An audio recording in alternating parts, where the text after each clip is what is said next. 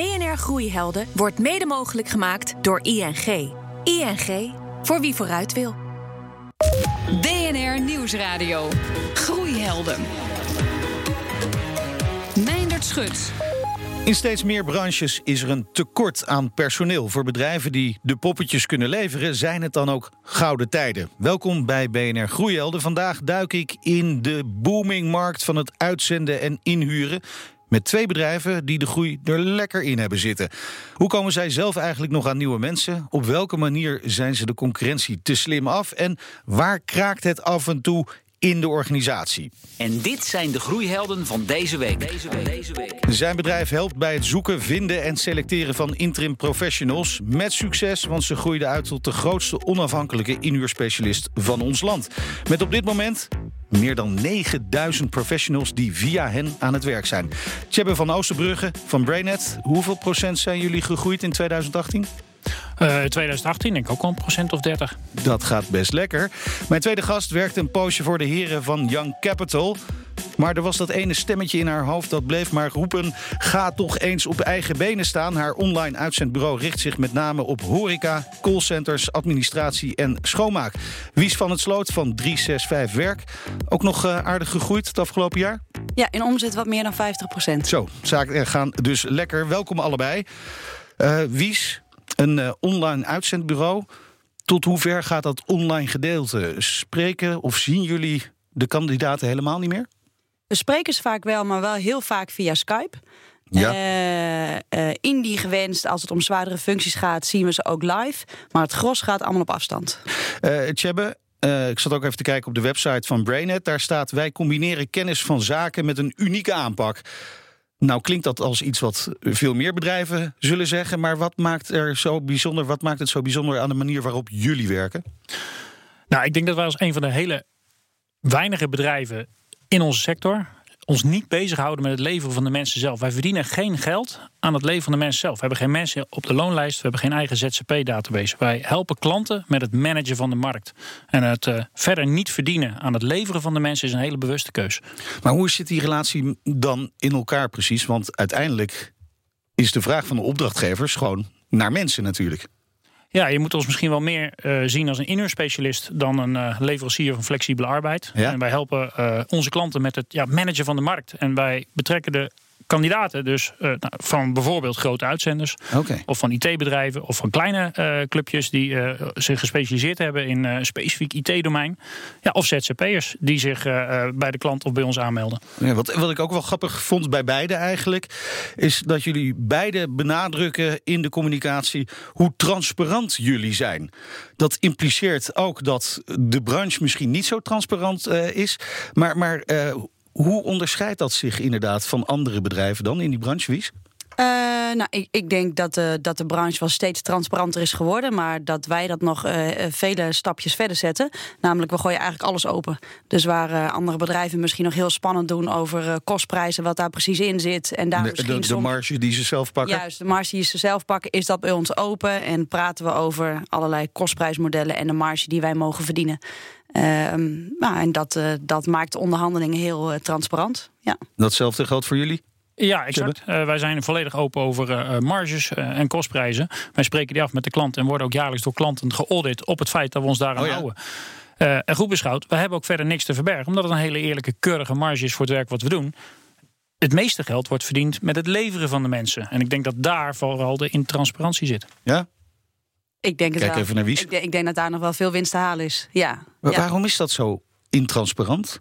Ja, misschien is dat vanuit het verleden ook nooit zo gek geweest. Hè? Is dat heel oké okay geweest om uh, hè, bijvoorbeeld uh, een vaste tarief te hanteren van, van 22 euro. Alleen als je iemand maar 6 euro loon betaalt omdat hij nog maar 18 is, is de marge toch wel heel veel. Ja, ja precies. Uh, en dat het tijdenlang heel erg geaccepteerd was. En in een wereld waarin men steeds vraagt om een transparantere dienstverlening. Wordt dat minder geaccepteerd. Dus ik denk dat ook vooral de jongere mensen van nu... die willen niet meer op zo'n manier werken. Die willen gewoon precies weten hoe het zit Ja. en wat wij Ja, verdienen. dat- het, het gaat dus niet alleen maar om de opdrachtgever, maar het gaat ook om de kandidaat. Beide bij ons. Ja, Ja. beide. Ja. Even Ja, en- belangrijk. En Ja. wat je daarbij ziet is, eh, in dit specifieke voorbeeld, eh 6 euro kost eh, op zijn hoogst een tientje.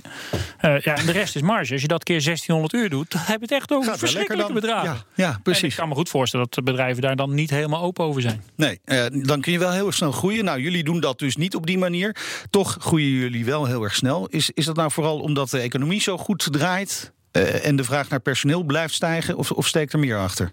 Eh, nou ja, kijk, als ik kijk naar onze groeicijfers, dan is dat de afgelopen tien jaar eh, vrij stabiel. Eh, elk jaar enkele tientallen procenten. Ja, dus crisis of geen crisis, Nee, kijk, economische crisis- voorspoed of niet, maakt niet zoveel uit. Ja, in de crisis was er heel erg behoefte aan, aan kostenbeheersing en grip. Ehm, wij varen bij kansen wel bij schandalen. Dan wordt er weer, gebeurt er iets in de bouw en dan wordt weer extra gefocust op veiligheid. En dan worden wij ingehuurd om ook de certificaten te checken van iedereen die op een bouwplaats komt. Kijk, en dat zijn zaken die eigenlijk altijd wel gebeuren. Nu bijvoorbeeld, het hot topic op dit moment is: hoe komen we aan goede mensen? Ja. Eh, hoe komen, waar zijn ze te vinden? En, en wat is dan een eerlijke prijs? Nou, dat is dan weer onze adviesfunctie. Zie je dus dat er eigenlijk altijd wel wat in de markt speelt waar wij een eh, Ja. toegevoegde waarde Maar, maar, kunnen hoe, ja, maar dat doen al die partijen, beweren dit te doen. Hè? Hoe troef je de concurrentie dan af op dat gebied? Nou ja, wij focussen ons heel specifiek op het oplossen van de vraagstukken van onze klant. En wij zijn verder niet gebonden aan het feit dat wij allerlei mensen in dienst hebben die we moeten plaatsen op projecten. Ja, jullie zijn onafhankelijk, hè? Ja. Kijk, anders is het een beetje wij van WC Eend verkopen WC Eend. Eh, wat je ook heel vaak ziet. En als je puur als adviespartij ertussen zit. En vooral bij de hele grote opdrachtgevers, denk ik, is dat, eh, is dat heel waardevol en nodig. Want dan heb je natuurlijk een scala aan leveranciers met allemaal contracten en allemaal rapportages. Ja, ja. Ja. precies. Maar dus voor een partij die onafhankelijk is, is het makkelijker. Ja. Hoe, hoe geldt dat dan voor jullie? Nou, ik heb niet die adviesrol. Hè. Ik claim ook niet die rol. Nee. Hè, dus ik ben een van de leveranciers mogelijk. Ja. En ik vind altijd dat je bij je lees moet blijven. Dus partijen die zeggen: eh, eh, wij adviseren jou over wat het beste is om te doen qua flexibel personeel. En oh ja, tegelijkertijd hebben wij ook een BV waar nogal veel personeel in zit. Vind ik altijd wat lastiger. Ja. Ehm, en in mijn geval claim ik dat ook niet. Nee. Ik zeg: hè, ik ben een uitzendbureau en payrollbedrijf. Precies. Maar jij hebt dus wel heel erg te maken met die concurrentie op die arbeidsmarkt. Zeker. En hoe los jij dat op? Eh, nou, een een gedeelte kan je niet oplossen. Dat wat heel schaars is, is gewoon heel schaars. Dan kunnen wij het misschien iets beter vinden, omdat we een heel groot online bereik hebben. Eh, eh, en dat gaat vooral via social media. Dus daarin kan je dan een paar stappen verder zijn. Maar ik, ik kan ook niet in één keer 100 koks tevoorschijn toveren op de Waddeneilanden. Als, ze- als, als er Als gewoon die niet vraag er is. Nee. Nee, nee, Nee. Dus, dus wat heel schaars is, blijft schaars. En misschien kunnen wij het net twee stappen beter doen in de werving, omdat je een heel groot online bereik hebt. Ja, je je zegt misschien, maar volgens mij ben je er redelijk van overtuigd dat je dat kunt doen. Eh, ja, dat, dat is wel gebleken, omdat, omdat wij eh, elk jaar meer dan 50% groeien. Waar eh, de markt overigens ook wel interessant in de laatste periode van 2018 voor het eerst iets is gekrimpt in uren. Ja, ja dus Ja. in, in uren in elk geval. i- De is omzet het- nog net iets gegroeid. Oké, Ja. in omzet nog wel iets gegroeid. Ja. Want je zou ook kunnen zeggen, kijk, op een gegeven moment kun je natuurlijk ook gaan concurreren op prijs. Is dat iets wat jullie overwegen of al doen? Nou, kijk, we doen het wel, maar het is niet dat we zeggen we zijn de prijsvechter. Maar wij kunnen het zo makkelijk doen, omdat wij veel minder overheadkosten hebben. Ja, ja. We hebben niet 20 vestigingen in het land. We hebben ook niet 30 Mercedes'en van 30 directeuren die in de lucht gehouden moet worden. Hè, allemaal inefficiënt systemen aan de achterkant. We hebben het in hele eh, verre mate geautomatiseerd. Dus ik heb veel minder mensen nodig om, om meer omzet te draaien. Ja, maar goed, die automatisering die kost ook geld. Daar Klopt. gaan Nou, we wij- het straks uitgebreid over hebben, Ja. zoals ik al zei. Ja. Die software, maar dat kost natuurlijk wel een hoop geld. Ja, dat klopt. Daar investeren we ook echt ongelooflijk veel in. In verhouding tot hè, hoe groot het bedrijf is. Maar neem niet weg dat je heel veel andere ballast. Hè, wat vooral natuurlijk de traditionele jongens hebben. Hebben Ja, we niet. We zijn gewoon met een schone lei begonnen. Is eh, Brainet al een traditionele jongen? Nou, geen idee. Maar ik denk wat ze zegt, eh, het investeren in IT, eh, dat is Ja. inderdaad wat deze branche ook vraagt. En eh, als je dat gewoon goed in de vingers hebt en goed doet. Wij zien van de partijen waar wij, mee wij zaken doen, ook heel veel partijen die het op deze manier doen en het heel goed doen. Het zijn juist de gevestigde partijen die, nou ja, veel overhead, veel ballast Ja. hebben, ja, die nu worstelen. Die veel, veel bagage uit het verleden meedragen eigenlijk exact. ook. En als ik dan naar ons eigen bedrijf kijk, wij zijn ook een bedrijf wat heel erg investeert in IT. Eh daar gaat inderdaad ten opzichte van onze omzet en onze eh, winstgevendheid echt heel veel geld heen. Ja, en de, de, de mensen die jullie inzetten zijn natuurlijk flexibel, maar dat moeten jullie dus blijkbaar zelf ook zijn. Ja, Door je aan te passen steeds aan de markt, aan wat er leeft. Ja, ik, ik denk dat, je, dat je, ja, je flexibiliteit of je aanpassingsvermogen is een van de belangrijkste factoren. Of wij over vijf jaar nog zo goed gaan als nu. Want ik kan bedenken wat nou wijsheid is, maar de wereld gaat zo snel. Ja. Dus wa- wat wij daar ook heel belangrijk in vinden, is dat we altijd heel erg luisteren naar de klanten en de uitzendkrachten. Zodat je niet alles zelf bedenkt, maar dat je op die manier je altijd aanpast aan de wensen in de markt. Ja, eh, die, die markt, jullie, jullie hebben een speciale markt gekozen, hè? een paar branches. Je had het net over die koks. Nou, jullie zitten dus inderdaad in de horeca. En nog een paar andere branches. Is dat, is dat nog belangrijk, dat je weet waar de mogelijkheden zitten? Qua groei? Nou, ik, ik ik denk in feite in de miljardenmarkt, hè, wat dit is, de wereld waarin ik zit, en ik ben nog relatief klein, Ja. kan je overal groeien. Elke branche is nog heel veel te halen. Ook al is het een krimpende markt. Want er zijn heel veel concurrenten die het moeilijk hebben en die wat achterblijven. Ja, hetzelfde geldt bij ons ook zo. Er is echt eh, in de eh, eh, arbeidsmarkt echt altijd ruimte. Ja, eh, dat groeien. Jullie zeggen. al- Grappig trouwens, want heel veel Ja. mensen zeggen... waarom ben je dit begonnen in zo'n hè, al goed gevulde Nou ja, markt? dat is Het natuurlijk een wel zo. verzadigde markt. Maar verzadigd zegt me helemaal niks. Als het een miljardenmarkt is en andere partijen doen het minder goed... kan je alleen al door marktaandeel af te pakken in een krimpende markt... keihard groeien. Ik Ja. heb het wel eens uitgelegd dat van, eh hey, we hebben klanten met problemen. En als je problemen kan oplossen, daar is altijd markt voor. Kijk aan, ja, ja precies. Ja. En dan, dan vinden jullie ook die markt en dan groeien heel hard. Eh, Groeien doet ook wel eens een beetje pijn. Ja. Wies, wat zijn jouw ervaringen daarmee? Nou, goede campagne doen als je hè, elk jaar meer dan 50% groeit. Ook in personeel. Dus je moet de goede mensen aannemen. Je moet mensen snel inwerken. Hè, je kan op een gegeven moment een liquiditeitsprobleem krijgen. Omdat we ook een soort van bank zijn. Hè. We, we financieren alles voor. Nou ja, als het beter gaat met een bedrijf, gaan de banken in één keer wel met je meedenken. Dus dat is ook altijd makkelijk eh, Ja. gezegd. Hè. Dat was vijf jaar geleden niet zo. Maar nu, eh, Nu, nu, staan vinden, ze, nu vinden ze het wel leuk. vinden Ja. ze de deurbel wel. Ja. Ja, eh, maar maar eh, je hebt dat dus ook allemaal, wat je net noemt, meegemaakt.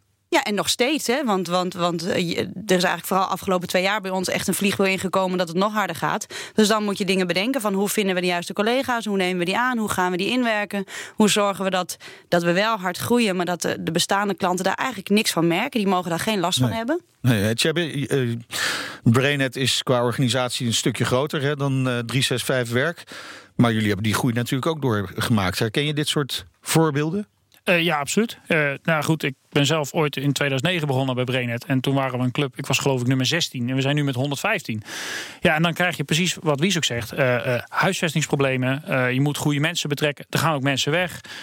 Je loopt tegen cultuurdingetjes aan. Goed beschouwd, wij vierden altijd met elkaar koffie drinken. De verjaardagen, s ochtends als er iemand jarig was. Ja, dat doen we niet 115 keer per jaar meer. Dus daar ga je dan andere oplossingen voor verzinnen. En die pakken vaak goed uit. Minder Wel, welke oplossing? Heel kort. Hebben Nou, jullie daarop gevonden? bijvoorbeeld eens per, eens per maand alle verjaardagen Ah. in één keer. Kijk, mooie praktische tip. BNR Nieuwsradio. Groeihelden. Groter worden, nieuwe markten en extra omzet. Daarover gaat het in BNR Groeihelden. Mijn gasten zijn Wies van het Slot van 365 Werk... en Tjebbe van Oosterbrugge van Brainet. Eh, ja, ik was benieuwd, hebben jullie zelf eigenlijk een groeiheld... of gewoon iemand die je inspireert, Wies? Nou, heel grappig. We kwamen er net hiervoor achter dat we ook beide dezelfde hebben, namelijk Pieter Zwart. Ja. Daar ga ik dus niet te veel over zeggen. Maar ik, vind, ik waardeer zijn humor en zijn, eh, en zijn pragmatiek. Ik heb ook nog een zeer onbekende dame, denk ik, voor Nederlandse mensen. En dat is eh eh, Laila Janna van Sama Source uit Amerika. Zeg me niks. Nee, het is een heel schaalbaar bedrijf. Dat vind ik altijd interessant. Het moet wel schaalbaar zijn. Het gaat over IT, het is online. En in dit geval helpt het tienduizenden vrouwen in Afrika met heel simpel online marketingwerk. Ehm, dus vrouwen in Afrika doen heel simpel online marketingwerk. Zij heeft een platform dat het organiseert. En westerse bedrijven nemen het af. Cool, dat klinkt Ja. heel erg goed. Ja. Eh Tjebbe, ja, dan is dus jouw groeiheld... Ja, Pieter Zwart. En Ja. punt is, ik vind het zo'n prachtig bedrijf, Coolblue. En hoe hij altijd eh, nou, voor de camera staat of in internet eh, advertisings. Ehm, gewoon persoonlijk eh, ja, eigenlijk zijn normen waarden verbindt aan het bedrijf. En ook gewoon gekke dingen durft te doen. Eh, bedoel, het is een van de weinige internetshops met vestigingen. Die dus in plaats van vestigingen naar internet, ging hij van internet naar toch een paar vestigingen. Omdat daar een goede eh, klantgedachte achter zit. Ik denk, ja, jeetje, doe het maar, durf het maar. En krijg het dan zo succesvol. Dat vind ik heel mooi. Heb ik nu inmiddels contact met eh, Ruben Uppelschoten van Vasco Consult. Eh, Ruben, jij hebt een groeiheld die ik eigenlijk niet ken. En ik denk de meeste Nederlanders niet. Wie is hij? Ja, dat Eh, hij is eh Fred Besselsen. Eh, Fred was eigenaar van Café de Boteksel in Utrecht. Uh, naast dat ik veel uh, kwam als gast, heb ik er zelf ook nog uh, negen maanden gewerkt. Het is in Utrecht wel een bekend café. Een echt ouderwetse bruin café waar iedereen elkaar goed kent. Ja, en wat was er zo bijzonder aan hem dat hij jouw groeiheld is? Nou, zijn drijf om, om gasten en klanten naar een zin te laten hebben was echt heel bijzonder. En hij wilde daarbij geen enkele concessie doen. Dat is voor mij echt een onbetaalbare leerschool geweest. Waar ik in mijn tijd, uh, waar ik CEO van Ziggo was, maar ook in mijn huidige werk veel aan heb gehad. Hij was klantgericht. En hij hoorde niet alleen uh, de klantvraag, maar hij luisterde ook echt. En dat was ook zijn one-liner. Je moet echt luisteren naar de klant. Uh, daarbij zorgde hij steeds voor verrassingen en organiseerde events. als bijvoorbeeld Smartphone Lappen Festival in Utrecht. Dat heeft hij opgezet en groot gemaakt. Ja, je moet dus luisteren naar je klant natuurlijk, maar je moet vervolgens ook wel wat mee doen. Ja, dus hij, hij, hij probeerde echt eh, de input van klanten te krijgen. Uh, en daarbij ook na te denken hoe hij dat kon gebruiken om, uh, om het de volgende keer beter te doen. En, en ook dingen te veranderen in zijn eigen café. En hoe komt dat nu dan in, tot uiting in jouw eigen bedrijf? Wij, helpen bedrijven bij het uh, verbeteren van hun uh, bedrijfsprocessen, voor klantgerichte bedrijfsprocessen. En vaak is de trigger dat de serviceafdeling niet goed werkt of dat die onder druk staat. En in onze aanpak staat juist de klant centraal. Hè? Dus wij proberen naast heel veel data-analyses ook echt te luisteren naar klanten en naar de medewerkers die dagelijks met klanten werken. En dan ontdek je ook dat er heel veel informatie naar boven komt die niet in de normale managementrapportage staat. Dus wij proberen dat te verrijken door klanten te bellen, maar ook gewoon met de medewerkers uh, uh, workshops te organiseren. Van, joh, wat, wat uh, speelt er nu, wat horen jullie direct van klanten, wat niet direct in de rapportage staat. En door echt te luisteren naar klanten kom je achter veel meer okay. informatie. Dankjewel Ruben Uppelschoten van Vasco Consult.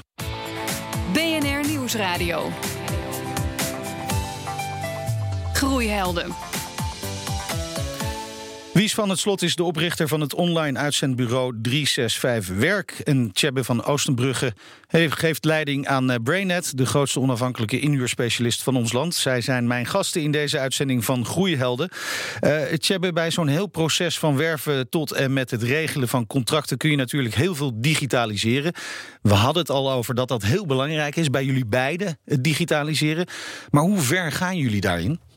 Ja, eh, het idee is dat wij alles wat je meerdere keren zou uh, kunnen doen met de hand ook kan automatiseren. Uh, en alles, dus van ID-controle tot werven, selecteren van kandidaten, uh, tot contractafhandeling, tekenen, archiveren van getekende contracten en de hele facturatie, financiële, fiscale afwikkeling. Alles digitaal. Ja, en, en is dat dan ook bepalend voor je succes als speler in die markt? Ja, ja, bepalend. Ik denk dat het een noodzaak is. Ik denk dat als je het niet doet, dat je ernaast ligt. Dus uh, ja, die druk zitten we altijd op. Uh, om continu bezig te zijn. Hoe kan ik slimmer, sneller, mooier, beter worden? Dan vooral op het gebied van digitalisering. Ja, Wies, jij investeert ook al vanaf eh, de allereerste dag fors in de eigen software. Ja. Uh, terwijl er eigenlijk, waarschijnlijk zijn er prima pakketten te krijgen. Nou, kijk, je kan ook wel. Die je gewoon plug and play kunt installeren, klaar ben je. Ja, ik denk altijd dat je ook pakketten kan afnemen. Je hoeft niet altijd alles zelf te maken. Als je die met goede koppelingen kan verbinden. Alleen uh, wij hebben wel vanaf dag één gedacht. Alles wat de wereld ziet, wat de klanten zien, wat de uitzendkrachten zien, moet in eigen beheer zijn. He, want wij willen heel uh, uh, gebruiksvriendelijk zijn en heel transparant. Dat kan alleen als we het zelf maken. Wij geven veel meer data terug in die portalen dan wat gebruikelijk is. Dus dat kan okay. je niet afnemen. Maar, maar kun je daar een voorbeeld van geven hoe dat dan praktisch werkt? Uh, nou, uh, klanten en uitzendkrachten moeten als ze inloggen heel veel regie hebben over wat voor mensen heb ik? Hoeveel omzet draai ik? Wat zijn de marges? Uh, uitzendkrachten over hun reserveringen. En ik zeg niet dat dat bij ons al perfect is of af is. Want we hebben daar altijd een mega wensenlijst bij. Er komt alleen maar meer bij. Ja, ik heb het gevoel dat dat altijd geldt met software en digitalisering, ja. toch? Nou, nee, exact. Het is, uh, uh, het is niet uh, ineens af dat je er een investering hoeft te doen. Maar het is precies dat. Dat je dus, ehm, als je namelijk een off-the-shelf pakket neemt dan heb je hetzelfde wat iedereen heeft. En je wil je wel blijven onderscheiden. En precies wat Wies zegt, hebben wij ook in onze software.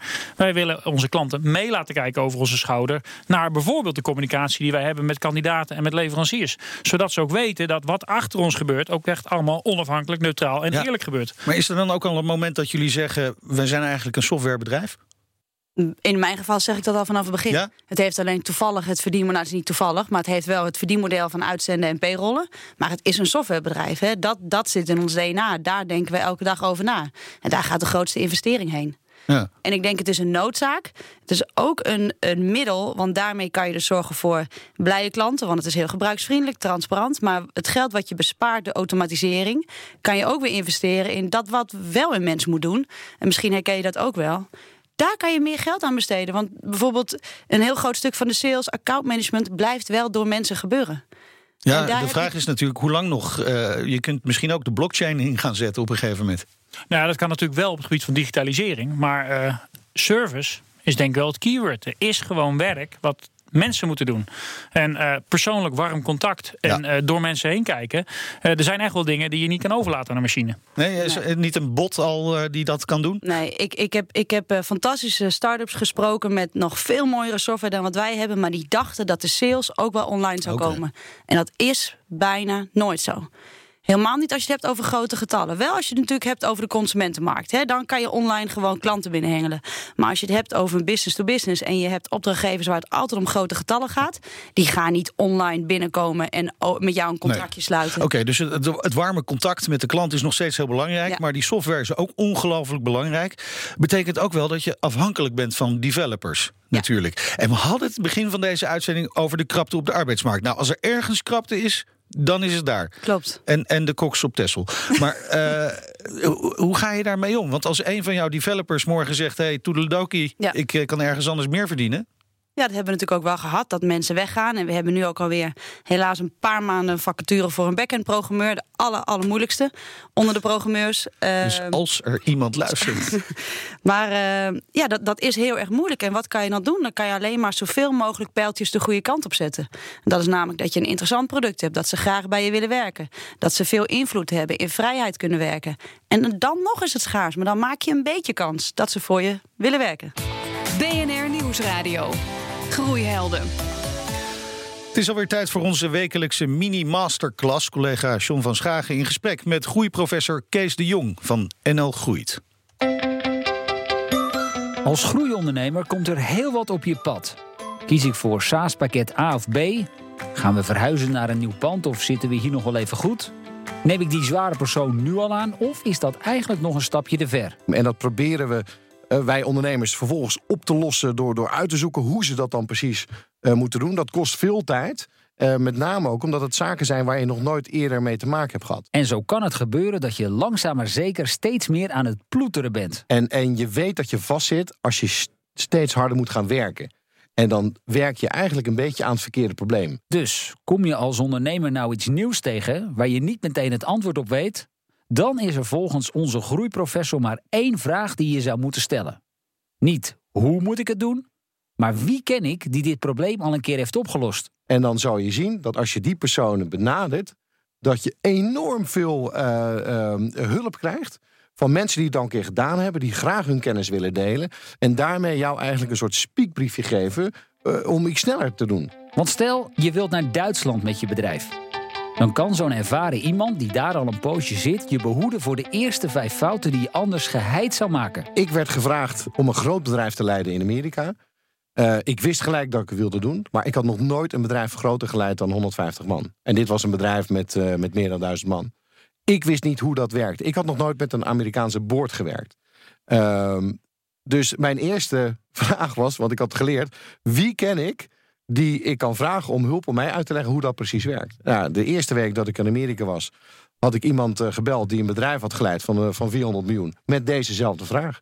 Hallo, mijn naam is Kees de Jong. Ik moet een groot bedrijf leiden. Heb ik nog nooit gedaan. Ik heb hulp nodig. En toen zei hij van nou, vlieg maar naar me toe. Dus dat eerste weekend dat ik in Amerika was, vloog ik naar Phoenix. En daar eh, heb ik vervolgens nou, een hulplijn gecreëerd. Want hij heeft me uitgelegd hoe dat werkt in Amerika. Wat er anders is. Hoe het werkt met een groot bedrijf met veel mensen. En, en daar heb ik enorm veel hulp eh, aan gehad. En iedere keer als ik, als ik vast zat, dan had ik een hulplijn. Die me vervolgens weer sneller eh, door het probleem eh, hielp. Je hoorde Kees de Jong van NL Groeit in een bijdrage van John van Schagen. Ik praat verder met Wies van het Slot van 365 Werk... en Tjebbe van Oostenbrugge van Brainet. Tjebbe, ook wel eens zo'n hulplijn uitgegooid? Eh Jazeker. Ja, soms zie je echt wel eh, problemen waarvan je denkt van... oei, hoe gaan we dit oplossen? Ja, wat was de laatste? Ehm, nou, de laatste was eh, eh, onze fiscalist. Dat je echt zegt van, eh, goh, eh, deze wetswijziging komt eraan. Eh, help, dit heeft volgens mij een waanzinnige impact. Hoe gaan we hiermee om? Ja, wetswijziging gaan we het zeker even over hebben zometeen. Eh Wies, ook wel eens die hulplijn moeten uitgooien? Ja, en daar geloof ik ook ontzettend in. Je hoeft niet alles zelf te weten.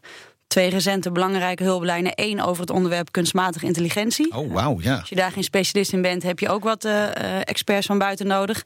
En de tweede eh, over een appontwikkeling. We maken nu een app, een soort Tinder van werk. En eh, daar laat ik ook mensen meedenken. Gaat dat AI, artificial intelligence, een grote rol spelen in jullie wereld? Ja. Ja? Ja. Ja, helemaal denk ik in de, in de wat eh, meer eh, eh, standaard profielen.